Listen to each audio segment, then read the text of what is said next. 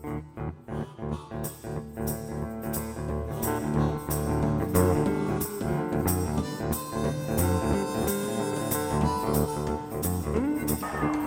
batazo de Gibson, profundo para jardín derecho. La pelota se va,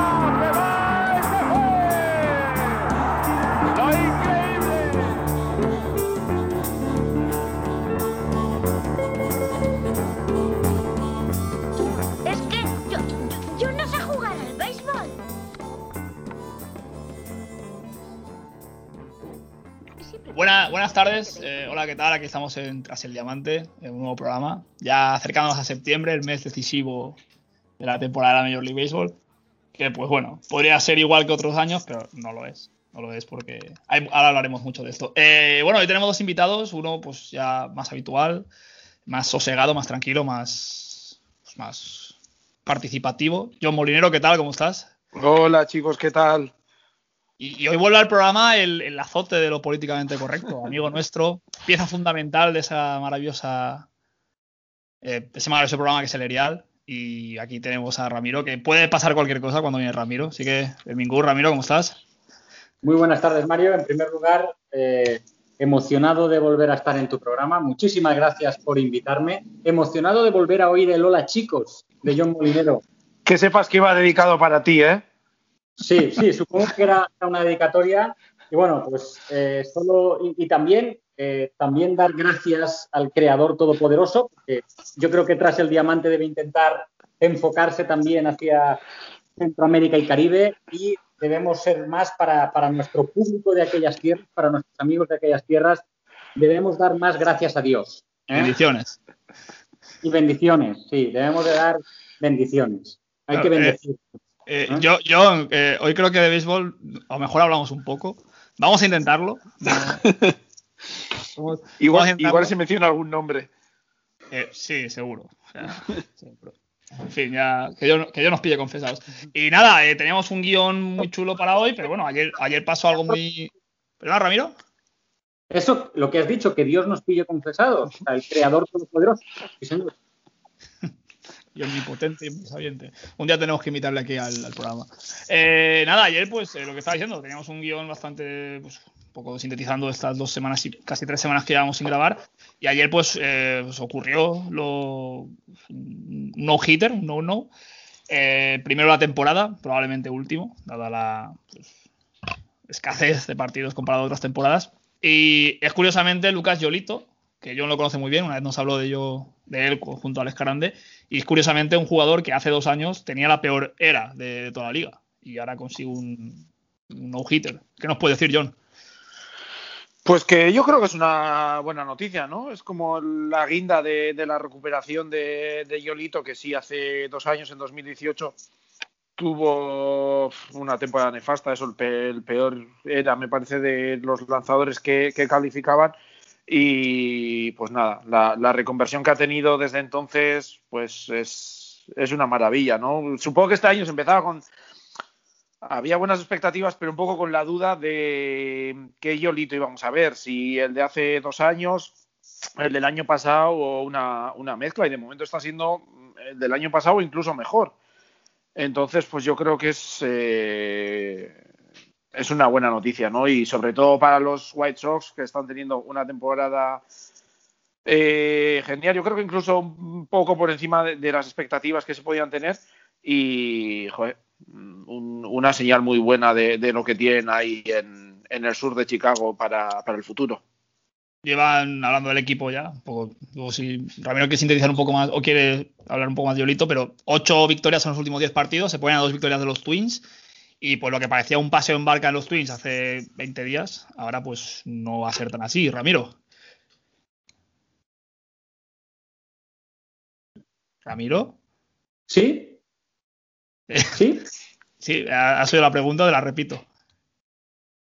Bueno, estábamos hablando de Yolito, ¿no? Eh, Sí, bueno, de que los White Sox llevan ocho victorias en los últimos 10 partidos y que pues están acercándose mucho a los Twins. Mira, yo creo que hay que. eh, lo que estaba comentando yo, ¿no? De los, de los dos años después, ¿no? De esa, de esa peor era de las grandes ligas.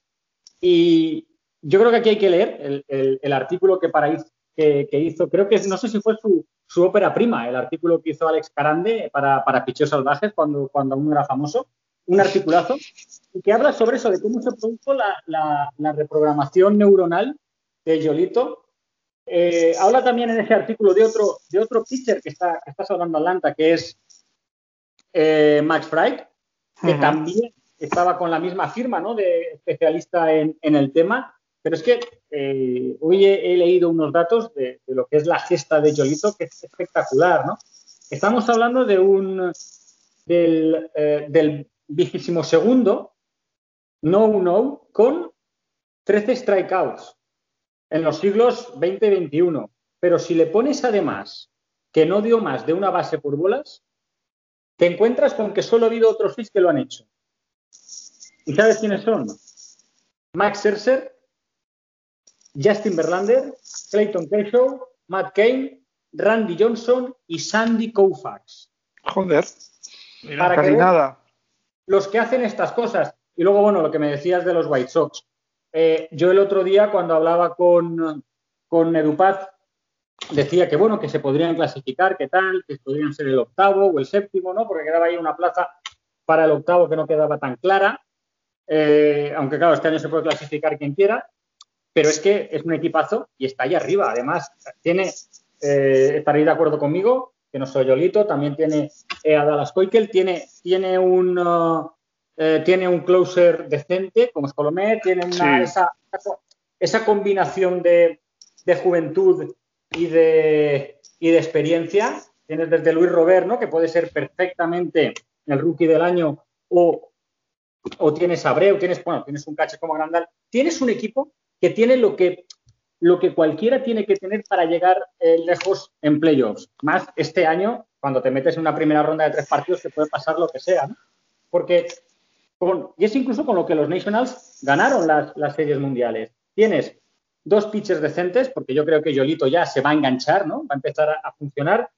Eh, tienes un closer decente, tienes una eh, un bullpen que se, que se va haciendo y luego tienes eh, unos jugadores de posición que te ofrecen en ataque y que te ofrecen en defensa. Realmente lo que sirvió ¿no? para, los, para los Nationals para ser campeones el año pasado. Además de tener un catcher que cuando venga la hora de la verdad vas a tener un catcher, eh, un catcher de verdad, ¿no? que es lo que siempre es necesario en estos casos y siempre es imprescindible para, para poder conseguir el, el anillo o quedarse cerca. No sé qué opináis. Sí, yo, a ver, yo ya al principio de la temporada sí que lo veía como uno de los eh, equipos, a ver, ¿no? De los más divertidos.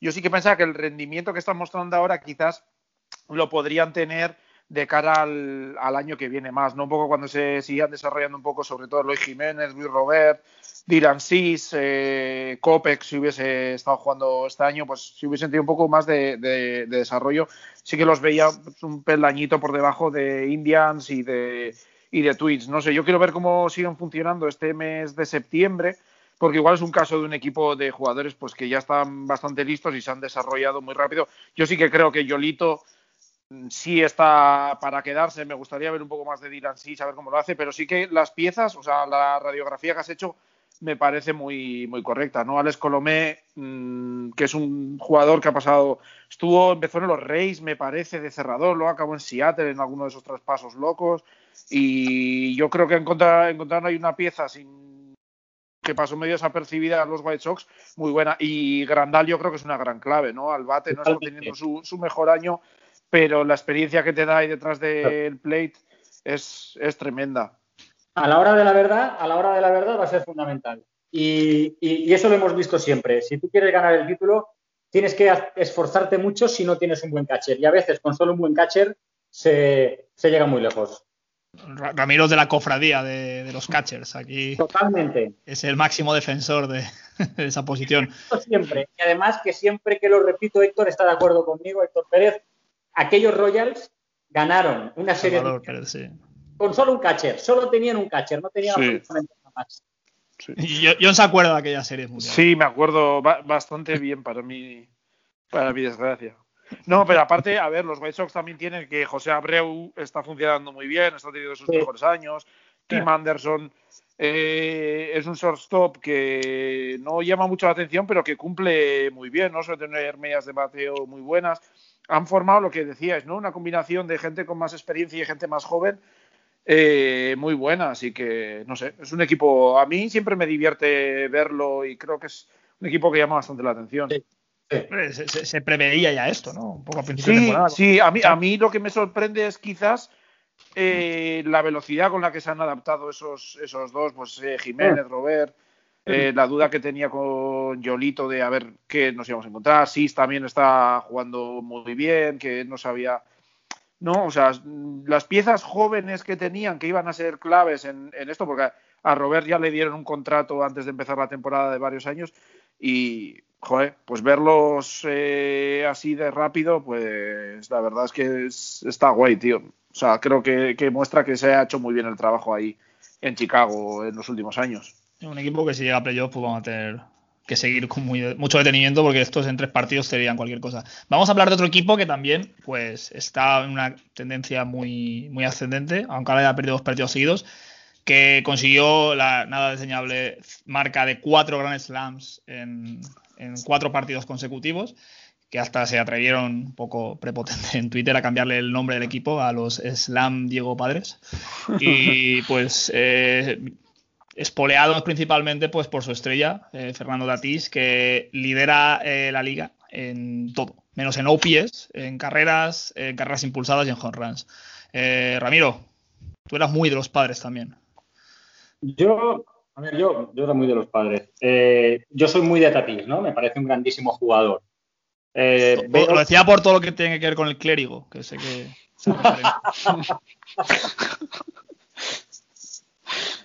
Eh, vamos, a, vamos a ver una cosa, eh, Mario. Así no nos vamos a ganar al público de Centroamérica y Caribe. ¿eh? Vamos, a, ver si estas cosas, eh, vamos, igual esto, eh, va- vamos a echar para atrás. Bueno, eh, sin duda alguna es un equipazo. Perdón, es un jugadorazo. Eh, es un grandísimo jugador, es un grandísimo jugador en todas las facetas y posiblemente junto a Juan Soto, que para mí va a ser el mejor en, en los próximos años, que se le está comparando al plato por eh, eh, en todos los elementos que intervienen en las actuaciones al plato con Ted Williams, para mí van a ser los dos más grandes jugadores de, eh, vamos, los próximos 15 años. Y es verdad que tenemos a Betts, que tenemos a Trout, pero son otro tipo de jugadores y es posible que en los próximos años la este tipo de explosividad, este tipo de, de jugadores agradables de ver, de jugadores menos, menos serios, bueno, pues puede ser lo que puede resultar fundamental y sea lo que guste y a lo que se tienda. Pero yo ahora os hago una pregunta. ¿Os parecen los padres un equipo equilibrado? A ver, yo, yo, yo, lo que veo es que el, el ataque es ahora mismo, hasta ahora, ha sido Tatís y, y ocho más. Porque Machado está lejos de ser lo que era. Sí que es verdad que está Will Myers, que está teniendo la mejor temporada de, de su carrera, que es un tío que se lo han intentado quitar, yo creo que en los últimos cinco o seis off o perdón, tres o cuatro seasons, se lo han intentado quitar y encasquetárselo a algún otro, y por fin está ahora rindiendo, pero ha sido Tatís, o sea, el resto están de, de acompañantes, yo creo, ¿no? Y ahí sí que sí que creo que les puede acabar pesando quizás en algún momento si Machado y Hosmer y compañía no, no suben un poco. Y no sé, el, el bullpen igual está fallando más de lo que esperaba, sí, no sé, quizás, quizás sí que tenga más agujeros que, o menos equilibrio que, que otras plantillas. Claro, claro. ¿Tiene una se- rotación decente para playoff? Lamed, Padak, Davis, Ramiro. ¿Perdón? ¿Que tiene una rotación que podría hacer daño en playoff? Yo, eh, para, para, una, para, para hacer daño en playoff, tienes que tener a esos 2-6 eh, fundamentales. Y yo no sé si realmente los encuentras en el roster de San Diego. Se van a clasificar para playoff, lo tengo claro. Pero es que hay otros equipos, incluso White, eh, White Sox, por ejemplo, que, que me ofrecen mucho más de cara, de cara a playoff. Equipos que ves que están ahí, que entran, que no entran, pero te ofrecen muchísimo más. No veo ese esquema. Y todos tenemos claro que puede ser igual que los Dodgers con, con Mookie Betts, con este tal cual, vale. Pero al final, eh, si tú no tienes un closer que funcione, Y eso lo hablaba el otro día con. Tiene a Kirby Yates lesionado, habrá que esperar. Sí, pero Kirby Yates no es el Kirby Yates del año pasado, está, está con más de, de 12 de era. Sí. Y Pomeranz, que les había sacado las castañas del fuego, está haciendo un temporada, también está en la IL. Y Está con, con entonces- 12 de era y en todos mis fantasies. Así que Kirby Yates. No, pero, pero el bullpen sí que les está fallando. Yo fíjate que la rotación, creo que hay jugadores que están rindiendo, ¿no? Zach, Davis, que vino de Milwaukee, Milwaukee que necesitaba, yo creo para mí, ¿eh? y sigo pensando, abridores, y se deshicieron de Zach Davis y está haciendo un- una gran temporada en, eh, en San Diego. La Met, que está haciendo un temporada, no, sé- no sé, igual no es el A6 que quieres, pero el rendimiento está siendo similar. Garrett Richards, después de recuperarse la tomillón, también está funcionando bien. Padak, el problema que está teniendo sorprendentemente para ser un tío que juega en, en San Diego y que juega en el Petco Park son los home runs que le están untando el morro fi- eh, finamente. Pero si no, no sé. Yo la rotación, fíjate que Sí. creo que es en, mucho tiempo la mejor rotación que han tenido en San Diego. Pero cuidado, estamos hablando de tíos que no sabemos cómo van a funcionar. Sí, sí, no, eso está claro. Yo estaba hablando de rendimiento hasta el momento. Sí que es. Claro. que Entonces, genera más dudas de, de no, no tienes seguridad como puedes tener, por ejemplo, con Koikel en, en, en los White Sox o cosas similares. Sí que te genera alguna duda más. ¿Qué es lo que te pasaba? Pues cuando el año pasado que te oye, yo con solo Strack y Tercer voy donde haga falta. Entonces, si tú realmente el- tienes problemas en el dulce, sabes que tienes unos pitchers que, que sí que te están rindiendo, pero que no te generan una gran confianza, a lo mejor la pueden, es decir, vale, pueden seguir igual en playoffs, pero por experiencia, por, no te la generan esa confianza, la ofensiva solo jamás hace que nadie gane títulos solo con ofensiva. Absolutamente. Jamás. Nadie se lleva el anillo con ofensiva. Y nadie gana ligas, incluso, no solo el anillo, si nadie llega a series mundiales solo con ofensiva. Decir, no, me ofrece, igual que el otro día hablaba de mis dudas sobre los Dodgers. A lo mejor no sé qué pensáis, pero a lo mejor los Dodgers estamos hablando de un, de un bullpen rindiendo por encima de sus posibilidades y, y- y de, y de una, y de una situación de closer que genera muchas dudas. No sé, entonces, Yo, yo, yo, Ramiro, no sé qué tiene que hacer Kelly Jansen para que le des un voto de confianza. O sea, siempre lo pones a parir. Vamos a ver, el- que- que me- que- o sea, yo cuando hubo una época era el mejor cerrador que existía, pero me, me vais a negar que en los últimos años todo ha sido un problema? Bueno, sí, está claro. En playoff ahí están los, los hechos. Ahí están bastante manifiestos. Estamos, estamos hablando ahora mismo. A ver, es que, es que tú has llevado la conversación a cómo vemos a esta gente cuando estén en playoff. No qué temporada de puta madre están haciendo, porque si hablamos de temporada, pues los Dodgers están haciendo una temporada de puta madre, Que Estoy, ¿sabes? estoy de acuerdo, pero yo me pregunto que qué te pasa con Kenley Jansen, porque siempre que lo ju- que siempre, eh, siempre resaltas el, el- el- el problema de los Dodgers a la hora de cerrar partidos. bajón por un bajón en, en los últimos años, derivado de lesiones, de problemas importantes, que veremos qué pasa cuando vuelva Eduardo Rodríguez, y de miedos generados por esos problemas importantes. Eso, eso te iba a decir. Yo creo que de Jansen el gran problema ha sido el- lo que le ha generado más el los problemas aquellos que tuvo de corazón y tal, que yo creo que le descentraron mucho en su momento, no sé. A lo mejor el, el- el hacerse la temporada siempre tan larga de, de- de marzo a octubre, ahora que va a ser más corta, mejor, oye, no sé. No lo sé. El tema es que cuando llegue, cuando llegue a cuando llegue a postemporada, ahí está la postemporada. Y parece que ahí, no sé, ¿qué va a pasar si tiene que jugar en Colorado? Yo qué sé. Es decir, el, el problema de lo- los problemas, yo no soy cardiólogo, evidentemente, pero, pero los problemas cardíacos, pues, pues tienen esas cosas que, que siguen. que- Vamos a ver qué pasa con Eduardo Rodríguez cuando termine todo esto. Vamos a ver qué pasa. Sí. Y, Sí, y sí. son gente que, que tiene que ir a un nivel que tiene que, que llevar el cuerpo a unos niveles que no son al nivel que podemos llevar nosotros. Que tuviéramos alguna de las cosas que tiene esta gente y no pasaría absolutamente. Son, son deportistas profesionales y, y recalcas ¿no? lo de los Rockies, que como tenga que jugar a 2.000 metros de altura, pues oye, eh, le- les va a afectar.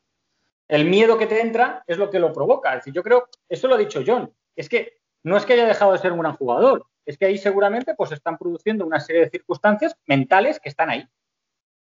Además, fíjate en una cosa, estamos hablando de un equipo que lleva dos años siendo, eh, teniendo el, el- siendo el mejor en carreras anotadas y en carreras recibidas. Y lleva eh, lleva ritmo de serlo también este año. Eso no lo ha hecho nadie en, en la historia de la Nacional. Pero es que en la historia de la americana no lo hace nadie desde el 39, que fueron los Yankees que lo hicieron del 36 al 39. Aquellos Yankees, el nivel que tenían no hace falta que lo hablemos aquí, pero les Sí. salió diferente la jugada porque se llevaron el título durante esos años. Eh, leía hoy que le preguntaban a Dave Roberts, eh, ¿a qué vais a ir ¿no? al, al- al, al mercado ahora? Y él decía, pues no lo sé. Pues no lo sabes porque en teoría parece que tienes una plantilla de putísima madre, pero tienes que ver lo que, lo que ocurre cuando llega la hora de la verdad. Y mira tú si te ahora, ¿qué, qué vas a hacer? Eh, ¿Cargarte a Jansen? Es claro, es muy complicada la situación de Dave Roberts cuando ves que tienes un equipazo pim pam, que estás arrasando en la Nacional. En la Nacional estaréis de acuerdo conmigo que, vamos, que da todo igual, ¿eh? O sea, esta gente es espectacular a Hmm. todos los niveles. Sí, la, la- la central también está bastante decidida, pero bueno, sí, lo que están haciendo los Dodgers no tiene, vamos. Eh, y eso que los padres están a cuatro partidos, pero claro, los Dodgers sabes que van a seguir con esa con ese martillo pilón. Sí, es que los Dodgers no sé si llevan el 70% de victorias o algo así, que es una, una, una barbaridad. 710, estoy mirando la hora, 710. Fíjate, 710. fíjate que los, si tú quitas a los Cavs, que, que llevan 6.21, el siguiente es San Diego con 5.81. O sea, Espectacular. Están, están en todas las clasificaciones a todos los niveles. Viene la postemporada y ¿qué ocurre? Pues no sabes si eh, vas a tener esos, esos primeros brazos que funcionen, porque no podíamos entrar en la discusión del de siempre, del de siempre, va- cuando tú luego te vas a encontrar también en qué va a pasar con tu bullpen, si estás rindiendo por encima de tus posibilidades, y qué va a pasar con tu closer. Y eso está ahí. ¿eh? Claro, a ver, para, los Dodgers tampoco tiene que ser difícil encarar los, los playoffs con el historial que tienen en los últimos años, pero eh, ser el favorito unánime con la ventaja que sacas en la temporada regular, lo que tú dices, no sé cuánto tiempo, siendo el que más carreras anota, el que menos carreras recibe, tal, la presión de todos los años que iban sin ganar, eh, yo creo que están los Dodgers en un punto que más que andar pensando en qué tienen, qué movimientos tienen que hacer en el trade deadline, están ya teniendo que, que pensar en cómo ir trabajando con los jugadores para enfocar la postemporada y saber cómo, cómo Sí. enfrentarla para el nivel de presión que tienen. O sea, yo creo que ya, igual que mencionaba con Jansen, creo que es más una cuestión a nivel mental que a nivel eh, cualitativo del equipo. Sí, señor. Eh, Sí, señor. me parece, no sé. Porque mimbres tienes. Mimbres Sí, tienes. Sí, Y mimbres tienes que, que tienes para, enfre- para enfrentar eh, lesiones incluso, joder, que el que de todos los que están subiendo de, de, de las granjas, todos salen bien. Que iba a abrir eh, Kerso el, el Opening Day y al final no puede y le tienes que poner a Dustin May y, Oye, muy- muy buenos y hace un chavales, ¿eh? partidazo de, de la hostia. O sea, mimbres tienen de sobra. Por eso creo que es más una cuestión casi mental y de preparación ya de centrarse en eso. Y, y eso que Bueller tampoco está teniendo su mejor temporada, comparada al año pasado. Yo también, que cuidado, eh, cuidado que estamos hablando de eso y a ver cómo llega todo esto ya a, a postemporada con los, con los con los pitchers que estás teniendo. Y no sé yo vosotros cómo veis, a lo mejor lo que puede ser en postemporada training, no lo sé. Pues si es el del año pasado mal, si es el de hace dos años, pues ahí los Dodgers tienen una garantía espectacular. Mm. Garantía espectacular. Bueno, eh, hablando de bullpens, Ramiro, eh, esto te toca a ti por ambos lados. Eh, ese intercambio Phillies Red Sox que Nick Pivetta, pitcher Sí. titular, lo cambian por las dos, por los dos jugadores a lo mejor más importantes del, por nombre, quitando a Mm. Matt Barnes del bullpen de los Red Sox, Henry Workman, que está siendo el closer del equipo. ¿Cómo interpretas este, este intercambio? Hombre, a, a ver, yo creo que este año vamos a ver más que sin perjuicio de todo lo que está, lo que se está hablando de, de, de Lanes Lynn, de, de Clevinger y, Plesak, de Rosenthal, de Cueto, de Heider, vamos a vivir como realmente no se sabe quién va a ser comprador o quién va a ser vendedor, porque todo el mundo va a llegar, menos los Pirates, todos se pueden clasificar para postemporada. Seguramente yo creo que vamos a vivir más cambios de, eh, de piezas de uno a otro, ¿no? No, no, no equipos vendedores, equipos compradores, sino gente que va a ir cambiando piezas, excepto lo que puede ser el tema de, de, de Lensling. Pero en este caso, eh, lo decía Fernando Díaz en un tuit, ¿no? Win-win para ambos. Cierto es que cada uno ha comprado lo que le hace falta. Lo que no sé hasta claro, el, el nivel que tiene eso que te has comprado, ¿no? Tanto para uno como para otro. Porque pibeta es lo que es, lo que es y esto, y estos, bueno, son lo que son. Eh, no es que se esté funcionando mal, pero es verdad que solo llevamos dos partidos, pero parece como si que, los Phillies están ganando porque, porque se está en, porque esta gente está como, como engranando el bullpen, ¿no? Como haciendo que empiece todo a funcionar. Entonces, creo que evidentemente que el problema que tenía eh, los Phillies era el bullpen, está claro. Yo creo que los Red Sox tienen muchísimos más problemas. No, vamos, tienen toda clase de problemas, pero cuidado con estos. Que Sí, es no, verdad, es verdad, es verdad. No, no, verdad. sí, sí, no, no, sí. Es que- primer es que equipo yo- honroso, honroso mérito llegar a las 20 derrotas. Yo- antes yo que los creo- Pirates y todo. Yo creo que lo- precisamente si Boston tiene algo ahora mismo son problemas, o sea, tiene agujeros por todas partes. Pero fíjate, si tú ves ahora y dices, vale, evidentemente nadie me va a discutir si los Phillies tienen o no un catcher, ¿no? En eso estaremos de acuerdo, ¿verdad? Ujú. El mejor de la liga. Al mejor de la liga, sin duda alguna. Ahora mismo tienen a dos jugadores, como Aaron Nola, dos pitchers, abridores, como Aaron Nola y como, y como Zach Wheeler. Ellos, eh, en eso estaremos de acuerdo, que son dos, dos, dos jugadores, que, dos pitchers que no solo están rindiendo ahora, sino que deben rendir en postemporada, ¿verdad? Se- creo que se te, ha- se te ha olvidado tu amigo, que eras muy No, fan también. Y ha hecho, y ha hecho tres partidos decentes Jay Carrieta, ¿eh? Es, que, es que sé que te encanta Jay Carrieta. A ver, es un tío que llega ahí con un, siendo el, el deportista de Filadelfia mejor pagado, que gana, gana dos veces y pico más, que tres veces más que, que, que, que- Muto.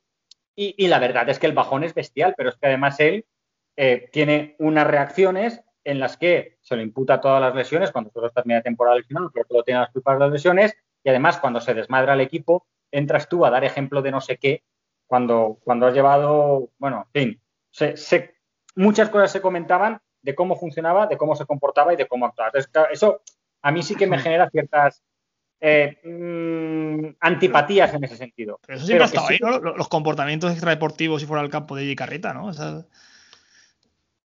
Él, él- él- él tuvo reacciones en el vestuario y hablando fuera tremendamente reprobables. Y sobre todo cuando las cosas iban mal. Y lo que no pudo es erigirse en ejemplo de nada cuando no lo era. Y eso, y eso sí que fue un problema, o intentar dar lecciones. Él no estaba para eso. Pero si ese equipo que tiene esa situación, oye, que tiene cierto eh, ofensivamente, joder, pues bueno, pues ofensivamente no son los Dodgers, pero, pero tienen un equipo decente actualmente. Sí, sí. Kingery vale bien, pero ahora, ahora ha llegado Alec Baum. Además, creo en Spencer Howard, creo en ese jugador, creo que es un pitcher que puede dar muchísimo. Evidentemente, eh, Zach Eflin está para, para hacer lo que hace y, y ya está. Y, y Vince Velázquez es un tipo que si estuviésemos yendo a cinco partidos de rotación, pues evidentemente, eh, perdón, a cinco pitchers de ab- abridores, eh, eh, no, estaría, no estaría en la rotación. Lo que ocurre que ahora, con este calendario tan acojonante que, hace que los Cardinals, por ejemplo, el día hoy, tienen 42 eh, partidos en 34 días, acojónate, pues claro, hace que tengas que tener seis pitchers. Pero si ese equipo ajusta el bullpen, ese equipo puede llegar lejos. Otra estructura que ahora mismo lo ves, porque dices, vale, llevan una racha de dos partidos solo ganados, pero macho, es que realmente, aunque es imposible saber a cuántos partidos está alguien de alguien, porque ya incluso creo que la, la, web de la MLB ya no te ofrece la posibilidad de poner eh, wildcard, ¿no? Entonces, para, porque, bueno, porque ahora, claro, los porcentajes ahora mismo son, son acojonantes. Entonces ya es, o sea, tienes que ir mirando este, mira, cinco partidos, seis de diferencia, pero que están a nada de poder estar en playoff. Y, y no están porque, bueno, los, eh, los, los Giants de, de Belt y Solano, pues están que se salen y llevan siete partidos ganados. Pero que lo- los veo con posibilidades de llegar. Y cuidado, lo que hemos dicho tantas veces, a un playoff, a un playoff a, a- a tres partidos. Ahí puede Sí. pasar absolutamente de todo. Lo que De pasa es que yo en los Phillies, no sé, estás diciendo que están retocando el bullpen o tal. Hostia, yo creo que necesitan ahí mm, mucho más trabajo, ¿eh? porque estaban, creo que he leído hoy, estaban últimos de, de toda la MLB en, en, en era del bullpen con 7,50 o 7,70 o no sé cuánto era. Están, están, eh, en la, en, ah, los, están el 30 en todo. Sí. están en en todo, eso es así, pero en los dos últimos partidos empiezan a cambiar las cosas. Y empiezan a cambiar las cosas no solo desde que han llegado estos, no solo desde ese punto de vista de ellos, sino de todos. Que es lo curioso, es como si parece que en cierto modo pues están ajustándose. No lo sé, como si, como si de repente todos vieran que ha llegado alguien de fuera y da la impresión, ¿no? Yo ayer también, escuchando la, la retransmisión, daba esa, daba esa, esa impresión.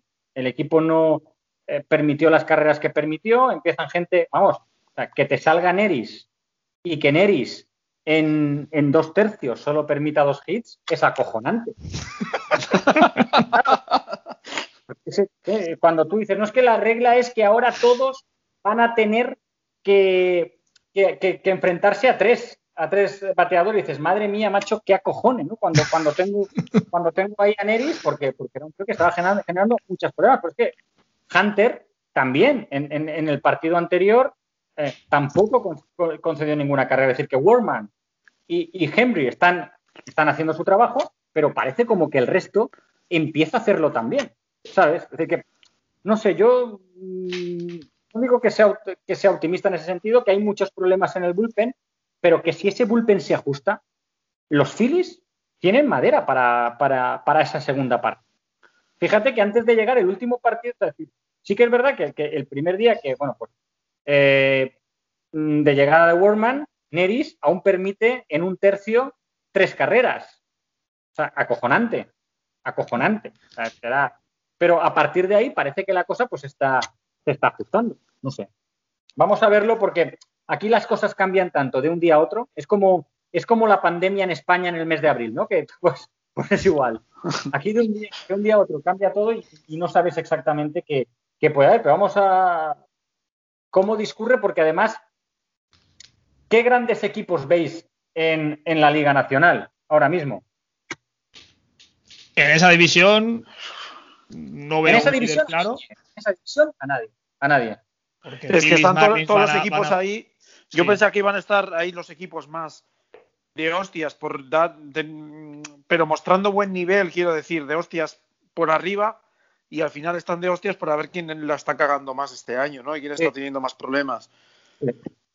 Porque incluso Atlanta, aunque va a 16-12, eh, ha tenido fallos con la rotación o muchas lesiones, tal.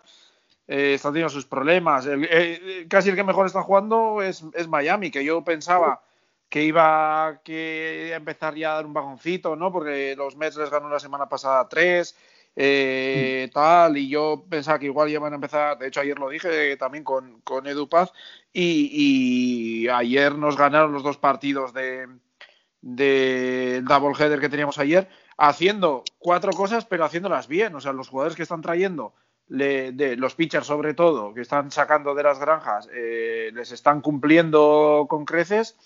Y en, en el ataque, pues juntan cuatro o cinco hits, eh, doubles, Brian Anderson, que parece que se está calentando por fin. Tal, no, luego te viene este Berti, que ayer en una jugada nos roba segunda, nos roba tercera, roba el home. eh, y, y haciendo cosas así, aprovechando fallos del rival y tal, joder, pues eh, se están sacando una temporada de la chistera que, que yo creo que muchos no, no nos esperábamos, o la mayoría no nos esperábamos. Hay una estadística curiosa con los Marlins, que es que en casa van 1-5, pero fuera de casa van 13-6. Sí, sí. Es completamente Sí, sí. ilógico. No, y el otro día estuve hablando con, con Vicente, el, el fan número uno de, de los Marlins, y parece que, o sea, contra los Mets hasta ayer, creo que íbamos 1-5, y contra el resto de los equipos también iban, no sé si era 12-6 o alguna cosa así. Y, y ayer pues nos dieron en el morro, o sea, es un equipo que está sabiendo hacer las cosas bastante bien, ¿no? Pero el resto sí, los Caps están, mm, me, me están dando un poco de rabia porque llevo dos o tres años confiando en ellos y este año que pensaba que no iban a hacer nada, de repente van como van. Esa rotación que les está funcionando de maravilla, pero sí que hay, yo, está todo más emparejado porque todos los equipos tienen también sus, sus dudas, ¿no? Está Yu Darvish en modo Young. Sí, sí, Sí. por eso. Sí. Y vamos, eh, San Luis, récord positivo, pero récord pos- no podemos saber qué va a pasar con San Luis. Igual San Luis pasa a ser un equipazo. Mets, bueno, de Mets no hace falta hablar porque tú eres un seguidor de los Mets y yo creo que los, creo que los Mets es un equipo del que es muy difícil hablar. Es decir, es muy difícil comentar qué pasa y qué no pasa, ¿no? O, sacar conclusiones. Sí, no, a ver, que, que en el, eh, mira, hoy he visto un tuit. Los Mets están ahora mismo de toda la MLB en promedio de bateo y en, en OVP, en, OVP, en porcentaje de envasado, primeros de toda la MLB. Y están en promedio con corredores en posición de anotar últimos y en carreras anotadas vigésimos. O sea, se envasa un montón la gente. Dominic Smith está haciendo un temporadón, eh, pero luego no se empuja. Y, es que en el picheo, eh, Betances, pues mm, no está haciendo lo que esperaba. Familia tampoco. A Lugo le hemos tenido que pasar a, a, a la rotación por todas las lesiones. Eh, Díaz, no sé, yo pensaba que el problema era lanzar en, en Nueva York y creo que el problema es que le digan que lance en la novena entrada, porque tuvo una- una- un tiempo ahí que lanzó en la séptima y en la octava y no, no permitió casi ni hits y de repente le ponen otro día otra vez en la novena y permite otro par de carreras y casi se carga el partido. Oye, ¿y a, Eh. y a mi amigo cómo le va? ¿Quién de todos? A mi amigo Ricardo Porcelo. Ah, pues Porcelo ayer eh, creo que hizo tres entradas y cuatro carreras permitidas. Ese, chico, claro que sí. Sí, no, no, pues está que, que está con un era de seis o algo así, creo. Pero sí. A pues- por su segundo Cy Young. Pues sí, pero que, que si hubiese sido un número 5 de la rotación, pues bien, pero es que ahora mismo es prácticamente el 2 o el 3. Ahora, a ver, para seguir con el tema de los pitchers, eh, vamos a hablar de la cara y la cruz de ahora mismo en la, de la Major League Baseball. La cara es Shane Bieber. eh, Sí. creo que es indiscutible que muy mal tiene que hacerlo este mes de septiembre para que no se lleve el Cy Young. Y la cruz es Strasbourg. Eh, lesionado ya para toda la temporada. Eh, nos queda con ganas de verlo, ¿no? Después de ese pedazo de contrato que, fichó, que firmó este año con, con los Nationals, aquel sexto partido que llega a la novena entrada de las World Series, y sigue ganando, provocando que gane el MVP. Eh, un poco una pena, ¿no? De, de Stephen Strasburg. Hombre, pues sin duda, ¿no? Cuando, cuando, ocurre, cuando ocurre esta situación de- después del año pasado, después de ser MVP, eh, un año que yo creo, no lo sé, no sé qué opináis, pero seguramente parece que los Nationals, mm, no digo que es un año tirado a la basura, que, pero que parece que iba a serlo, incluso antes de esta lesión, pues a lo mejor tampoco vamos a ver el, el alcance, vamos a ver eh, qué puede tener de cara a años posteriores y a lo mejor pues llegamos a la conclusión en años posteriores que los Nationals no tenían tan gran equipo el año pasado, sino que tenían justo lo que tenían que tener, dos pitchers, un, uh, un setup. un- Tres, tres, hombre. Cami Corbin es un jugador que me encanta. Eso te iba a decir más. Suma tres, di 3 por si acaso. Bueno, realmente, realmente en las series mundiales tuvieron dos, ¿no? Eh, pero sí que es verdad que el bullpen y el closer, el setup y el closer, vamos, o sea, lo, que estamos hablando de, de Doolittle y Hudson, seguramente estuvieron por encima de sus posibilidades. Sí, sí, sí, sí. y que luego tenías un equipo apañado porque eh, realmente Juan Soto mm, no, no fue el gran jugador que tenía que ser en ese momento y que va a ser en un futuro y que sí que tenías un jugador como Anthony Rendón que como jugador de equipo no ha habido otro. Es, es, es que para mí la marcha de, de Rendón, yo lo he dicho varias veces, Es para mí se infravaloró tremendamente. O sea, Tremendamente, tremendamente. Porque además permitía el juego de carrera bateada, porque eso es especial. Y bueno, y lo de Rendón demuestra que mete lo que te salga de los cojones en los Angels, ¿no? Mira, ponía ayer Heyman, creo que era que en los últimos no sé cuántos años, o no sé actualmente, son los Angels el equipo, está empatado con el equipo con más contratos de más de 100 millones de dólares eh, firmados, con, con seis. Un, Y un es saludo, que no le sale nada, tío. un saludo al pobre Seto que está. Tú- además, tampoco es un equipo equilibrado. ¿eh? Tengamos claro que no es un equipo, equi- un equipo equilibrado. Y que expectativa- No, no. Pero que te interrumpa, la expectativa con Madon, con Rendón este año, vale que el pitcheo sabíamos que no iba a sacar gran cosa, pero joder, tienes a dos de los mejores jugadores posiciones de la liga. Y puede que esa apuesta por Otani en su momento generase desequilibrio a todos los niveles. No lo sé. Es una, es una pregunta que a veces me hago. Es decir, que esa apuesta por Otani, que iba a ser bateador, que iba a ser eh, lanzador, que tal, marease realmente al equipo. No lo sé. No, yo no creo que sea tanto eh, Otani. Yo creo que es que el equipo, eh, o sea, los Angels, para mí son el equipo con peor planificación de, de toda la MLB, porque eh, Arte Moreno ha ido todo el rato a firmar al tío de, de mm, 300 millones que quedase bien y tal. O sea, esta, la pasada season estaba claro que primero quiso ir a, a por Cole, pero cuando no le salió Cole dijo, bueno, pues cualquiera, el primero que pille, que me venda camisetas o tal, o que sí, que refuerce el equipo, porque Rendón obviamente te va a reforzar y el ataque te lo va a hacer mejor. Pero coño, con el agujero que tienes en, en, en el picheo, gastarte 300 millones en más cosas para el ataque, pues no creo que yo que fuese la, la solución, ¿no? Y, y, se está viendo y no se han centrado tampoco en desarrollar sus propios prospectos de picheo. No están haciendo nada eh, en ese sentido más que firmar contratos de 100 millones a la desesperada para ver si en un golpe de suerte se, se soluciona todo. Y así, Pero pues el, no. El, el dinero vas a tener el salary cap que no te va a permitir. ¿No? Es que al final, entre Rendón y, y, y Claro. Trout se lo comen casi entero. Coño, y no sé cuánto le quedará, pero a, a Pujols todavía le quedan. Creo que hasta el 22 era, ¿eh? Solo, yo pensaba que de tres años más le, le Puede ser, o sea, hablo de cabeza. Hablo de cabeza. tien- Tienes ahí, joder, eso también te ocupa, te ocupa espacio, ¿eh? Y, y no sé. Yo, los Angels tienen que replantearse muchas cosas ahí. Ah, hablando, hablando de los Angels, se nos ha ido el- la otra parte de- del tema, que era Shane Bieber. Si queréis hablar un poco de él o queréis seguir con los Angels, sé que para cargar un poquito, ¿no? Para rayar. No, a mí, aburre, no a mí Bieber lo que me parece mm, que me parece un ejemplo más de que puestos a, a copiar algo o a espiar algo los equipos de, de la MLB se tendrían que dedicar a espiar el sistema que tengan lo- los Indians para desarrollar pitchers en, en las menores porque es increíble que se vaya quien se vaya siempre sacan unos talentos de, de la hostia, ¿no? Porque sacan Civale, Plisak también ha funcionado muy bien, pues Bieber, Clevinger, más allá de todos los follones de, de Plisak y Clevinger, pero pero Es que- Bieber ahora mismo sí, o sea, Los números de Bieber en sus siete titularidades son 6 victorias, 1.35 de era, 46 entradas, 75 strikeouts.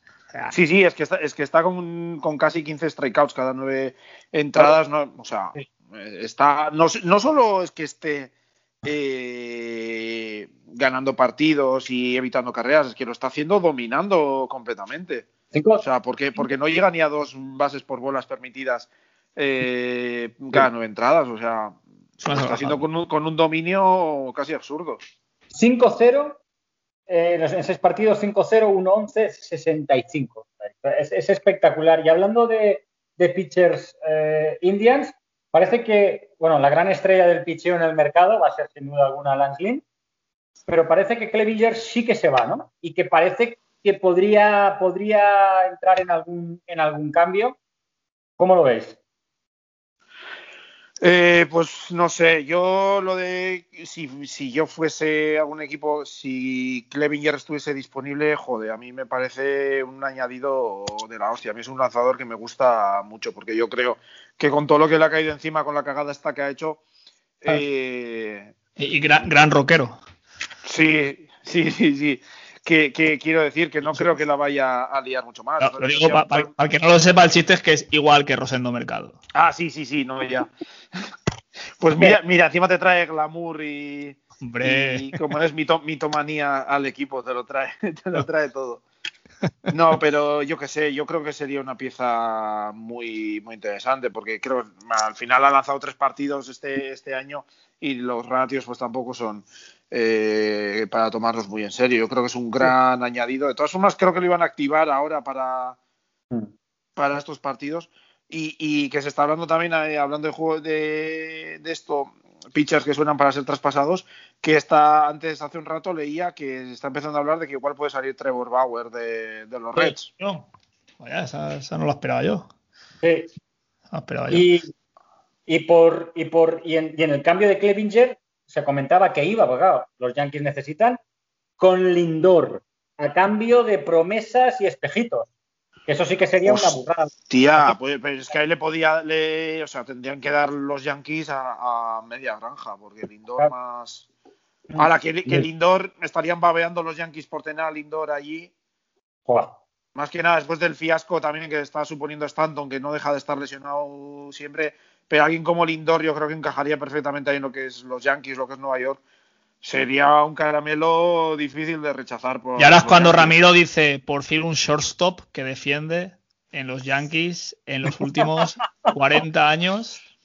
Porque no ha habido ninguno, Ramiro, ¿verdad? Pero yo lo que esperaba más de los Yankees y, y los Yankees se lo tienen que hacer mirar, ¿no?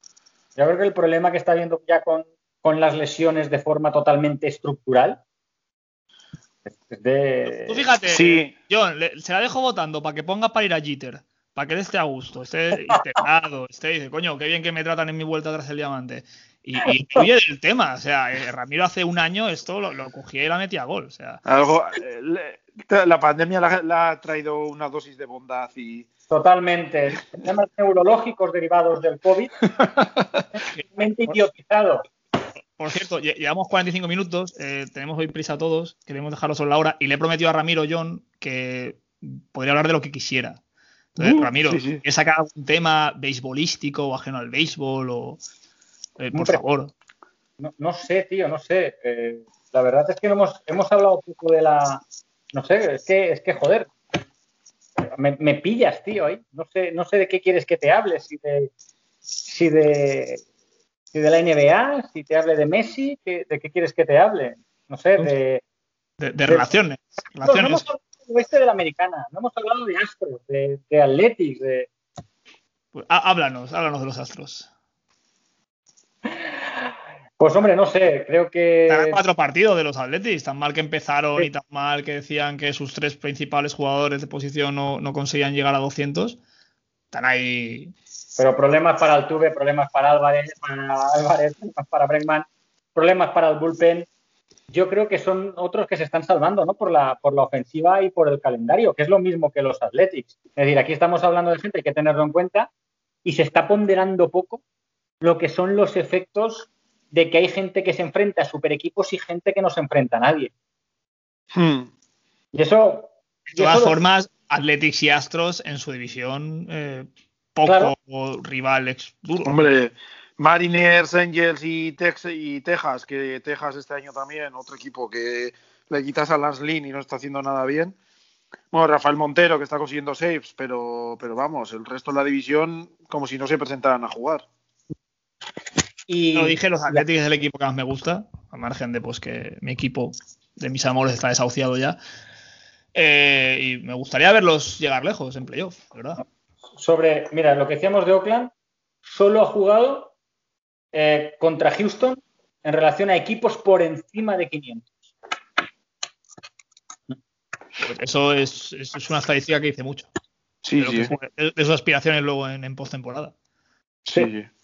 No, porque es que, es que, no sé, con Verlander lesionado. Bueno, tenemos a la maravilla que es Grenky, que ahora ha empezado a lanzar bolas curvas a 54 millas por hora. ¡Eh, ¡Qué maravilla eso! A, a cantar sus lanzamientos en alto y cosas A, de a- esas. a sentarse mientras le arreglan el- el- la, la- la- la loma. eh. Sí, sí. No, no, este Grenky, no, no sé, este año está siendo lo más entretenido de ver en, en la MLB. Yo creo que es una forma de querer ser simpático, caer simpático y que de los Houston Astros no se hable de todo lo que se tendría que estar hablando. Sí, quizás, quizás ¿no? sí, todo aquello de, de las señales y tal, pues eh, va, si las digo y tampoco pasa nada. Yo ¿no? creo Un poco de... Hay- que ser muy bueno para eso, John. Sí, sí, pero muy bueno. que entroncarlo, no sé si hay que entroncarlo más en su personalidad, ¿no? No sé. Eh, estamos hablando de un tío con una personalidad siempre rara, muchas veces difícil, Sí, eh, con altibajos. Y yo creo que deriva eh, más de su personalidad que de querer desviar la atención o, o de llamar la atención, ¿no? Un poco- porque es un tío el que siempre ha tenido ese punto como tío con personalidad, pero al mismo tiempo gris, ¿no? Con altibajos. ¿no? Es un tío complejo, ¿verdad? sí, un tío como con una personalidad muy especial, también muy Sí. de aislarse y no, no sé, Sí. un poco... una especialidad diferente a la de, a la de por ejemplo, Trevor Bauer, ¿no? Que es más explosiva, más, más de enfrentamiento, ¿no? Yo creo que él es, él es, él es otra historia, ¿no? Y él ahí, no sé, siempre yo sí que he visto ahí algo. El Gre- Green algo- que cuando ves en las entrevistas parece que tenga Asperger. Con todo respeto al mundo. O verdad. Sí, no, es un poco, es un poco especial. Oye, por cierto, se están doblando las publicidades de los niños que mueren en los asientos de detrás. Eh, Ahí me he perdido. yo también. A ver, la- las, escucháis poco béisbol en español, ¿no? Sí.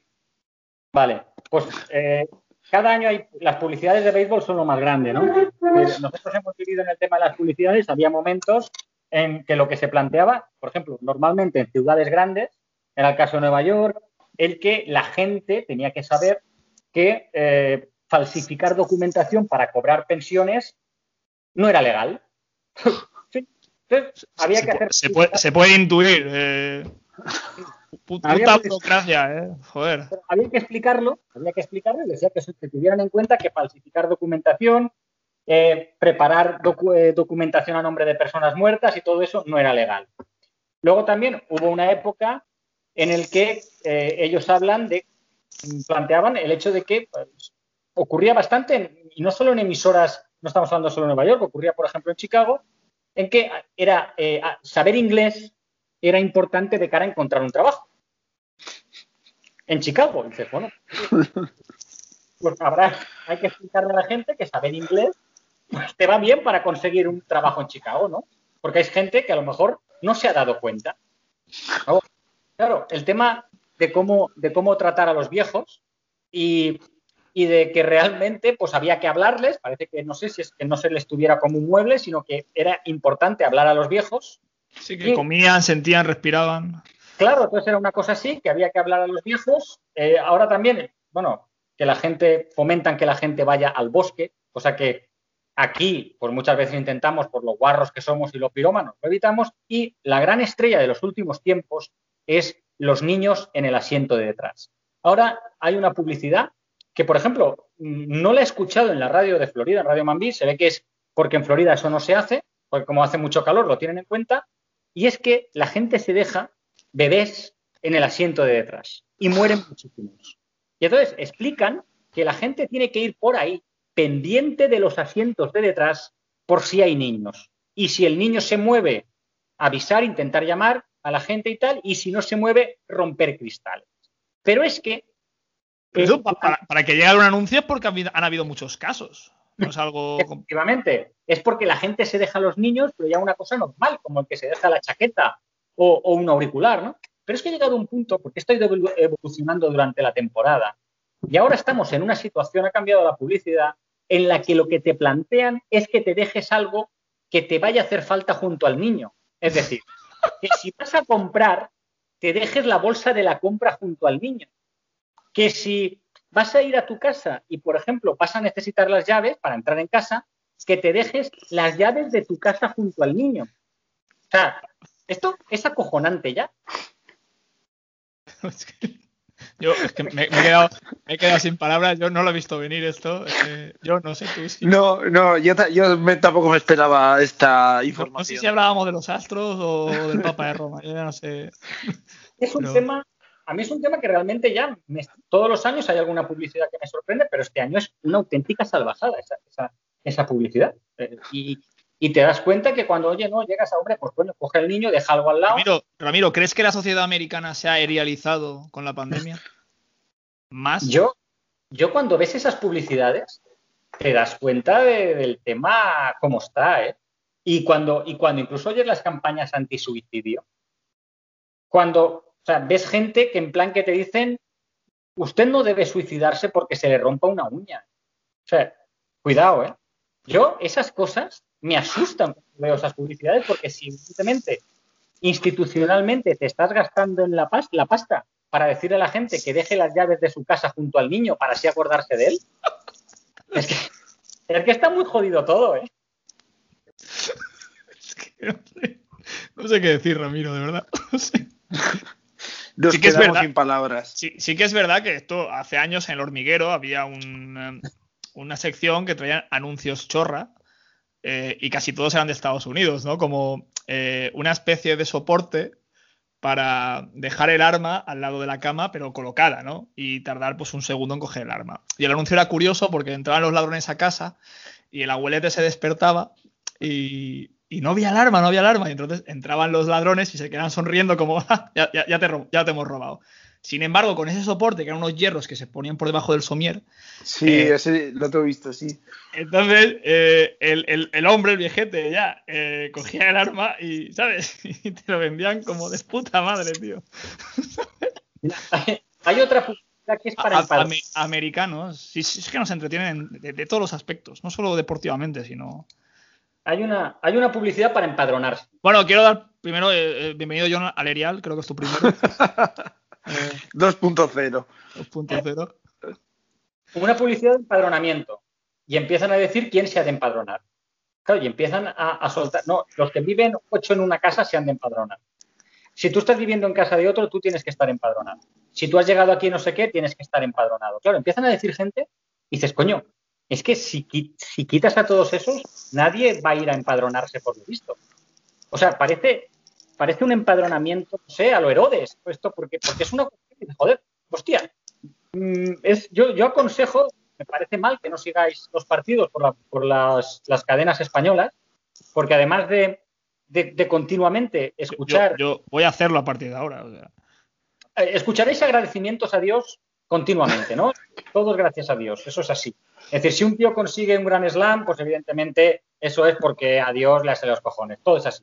Pero, pero, Y- el pitcher, ¿qui- ¿quién se acuerda del pitcher? También, no sé, es el anticristo. No, no, nunca. Es decir, no, hay- no, no se habla nunca de entes diabólicos. Nunca. En las retransmisiones todo es gracias a Dios, todo es gracias a la familia, todo movidas familiares y movidas de Dios. Eso sí que lo tenéis que tener en cuenta, eso sí que lo tenéis que soportar. Pero eh, cuando, o, o incluso, pues, si no os gusta escuchar las, las retransmisiones en español y las preferís en, en- en inglés, bueno, pues eh, lo- la, gracia está en la publicidad. Entonces vosotros, cuando termina la entrada, ¡pam! Os ponéis ver. la retransmisión en español y Si escucháis vas, las si, si- si vas por Nueva York, los, los anuncios en el metro en castellano son, es lo que tú has dicho antes, de lo- los beneficios de ser legal, como pues que no te deporten, que no te, ¿sabes?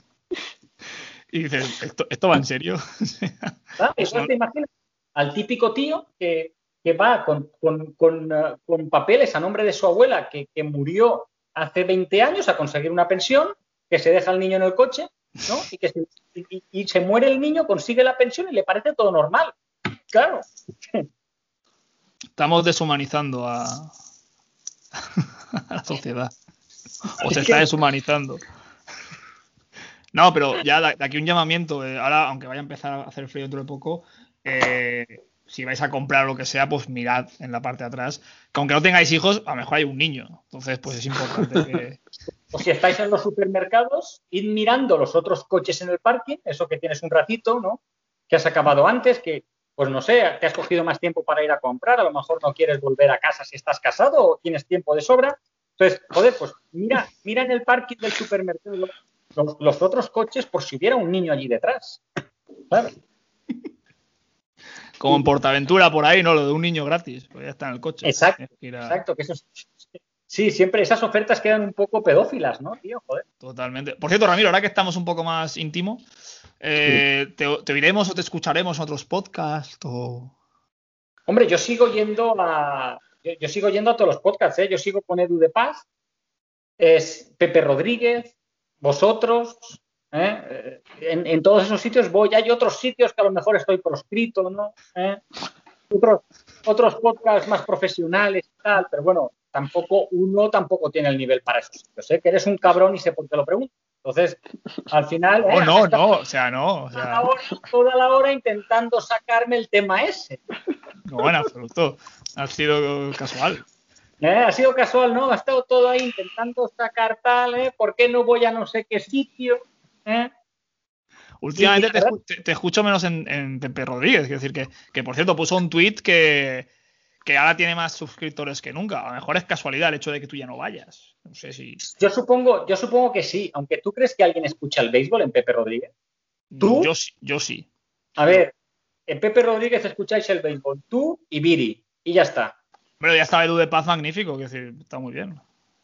A ver, eso es así. O sea, me ves, o sea, crees que necesitas escucharme más, ¿verdad? Yo sí. De hecho, me gustaría hacerlo. ¿Verdad? Debería. De- Igual en las retransmisiones en español y todas estas. Yo Ah, creo, Ra- Ramiro, que tú darías juego en unas retransmisiones de ese tipo. En- Sí, sí, de contrapunto. Exactamente. Pero voy a ver, eh, es eso, ¿no? El, el ritmo es el que es, uno, uno no tiene, ¿eh? no tiene, no tiene predicamento, no, no, no atrae a los, a los oyentes, ¿verdad?